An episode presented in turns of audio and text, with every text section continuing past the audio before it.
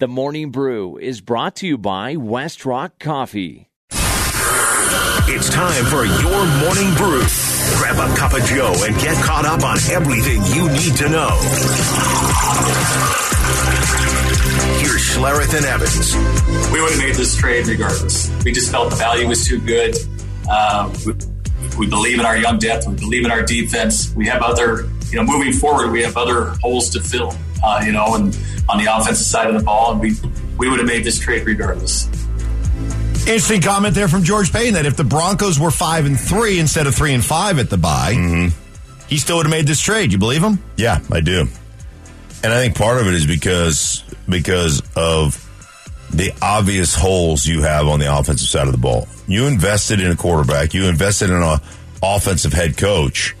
Um, you need to make those investments pan out. You need to make those investments work out. So uh, I do buy that that you're going to clear up space and you're going to look for you know more draft picks and you're going to try to address th- this offense has been horrendous. It's the worst offense in the National Football League right now, and it's been horrendous for the last six years, Mike. So obviously, you know, obviously, scheme is is one thing, but you need better players, and you need quarterbacks to play to play at a much higher level. So you'll pitch a fit if this pick that they get from San Francisco isn't used on an offensive lineman. No, I won't pitch a fit.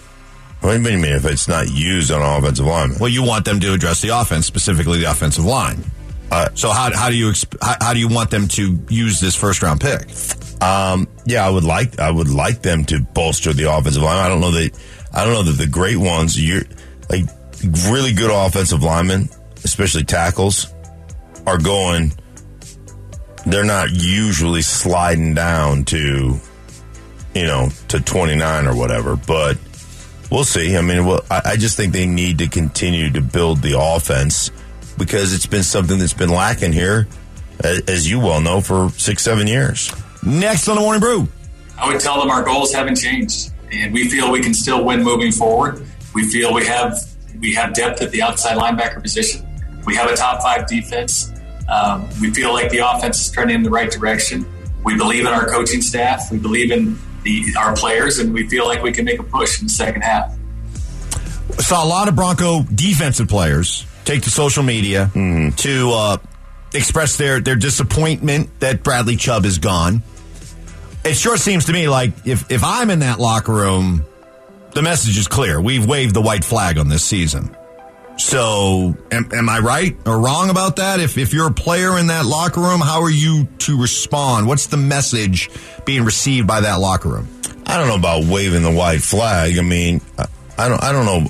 I don't know that that's exactly the message. I understand you lost your friend, right? I hope it's a wake up call because ultimately it's your fault. I mean, you guys. It's the defensive player's fault. It's the it's the football team's fault. I know, but I'm referencing the. I don't what- care about what's the, message I- specifically to those defensive I- I'm guys not- that are carrying this I'm football not, team. I'm not asking about the message of the defensive. The message of your football team is you guys have underperformed, coaching staff and players. You know, I mean, we can all sit there like this is the problem with the this is the problem with some of of the issues with the Broncos over the last few years. That the division between offense and defense that's been that's clearly been there. That that's that's a problem, and the fact that you know that you get pissy about moving Bradley Chubb, win, play better, sacrifice for one another. Don't talk about it, be about it. Don't be, you know, talking about how how great you are and you're doing lunges in the airplane. Win. Win more games, Uh, Cub it's just- Scout. it's it's pretty simple. So these are the things that football teams do as a football business when football players don't reach their potential. Uh, it's it's pretty simple. Next on the morning brew. The pitch swung on, hit deep, right field, and the Phillies are going to lead it. Yeah, they are. Bryce Harper has put the Phillies on top with a two-run home run over the out-of-town scoreboard. And the pitch to Alec Bohm. Blasted left field deep. Alvarez back. He turns. He looks. It's gone. Swung on. Hit in the air. Oh. High and deep. Right field. Tucker drifting back to the track. At the wall. He jumps. And it's off the top of the wall. Is it a homer? They say yes. Brandon Marsh. Swung on. Hit in the air. Deep to left field. It is gone. Back to back home runs. Schwarber and Hoskins. Rhys is pumping his fist going around second base. 7 nothing Phillies. Wow, what a beatdown the Phillies put on a rocking. Uh, what, what- what's their what's their place? Citizens uh, Citizens Bank Park or whatever it is there Yeah. in Philly. Uh, apparently, got so loud there at that game twice. The crowd registered as a seismic event. Hmm. Yeah, they are. They had five home runs. They tie the World Series record and they slam the Astros seven nothing. I think that for most people is like most people still harbor a lot of resentment toward the Houston Astros. Oh, the Phillies are America's team right Yeah. now. There's Oh, no yeah. doubt. Yeah, Oh no, the vast majority of America is rooting for the Phillies. that's a great. It's a great. Plus, I love Philly fan. I mean, they are a vitriolic sort, but I love them. They're they they good for them. No, this is a likable Phillies team. Yeah, And the Schwab. Schwab. One. Schwab. He hit, he hit one dead center. Way up in the ivy up there in the I mean, it was just a tank. So anyway, uh, Phillies up two games to one in the uh, World Series resumes again tonight. Next in uh, the morning brew.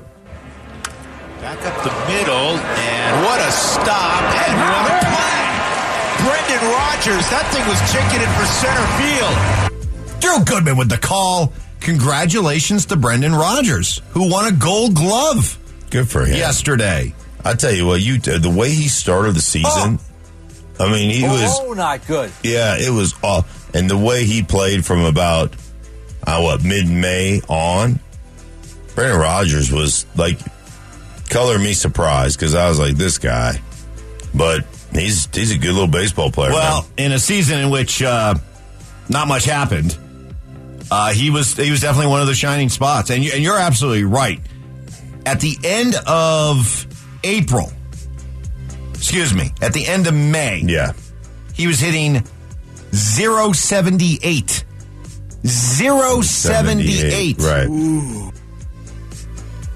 He didn't get over 200 until the middle of May. Mm-hmm.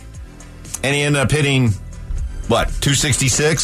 Something like that. Good season. So, congratulations to uh, Brendan Rodgers. Nolan Arenado also won a uh, gold glove, his 10th. Yeah. The uh, Rockies' second highest paid player for uh, 2023 currently. I mean, we're, we're, hey, we're paying our gold glovers. We do pay our gold glovers, Yeah. that's for sure. We love that. Put a high value on winning a gold glove. That'll do it for the uh, morning brew.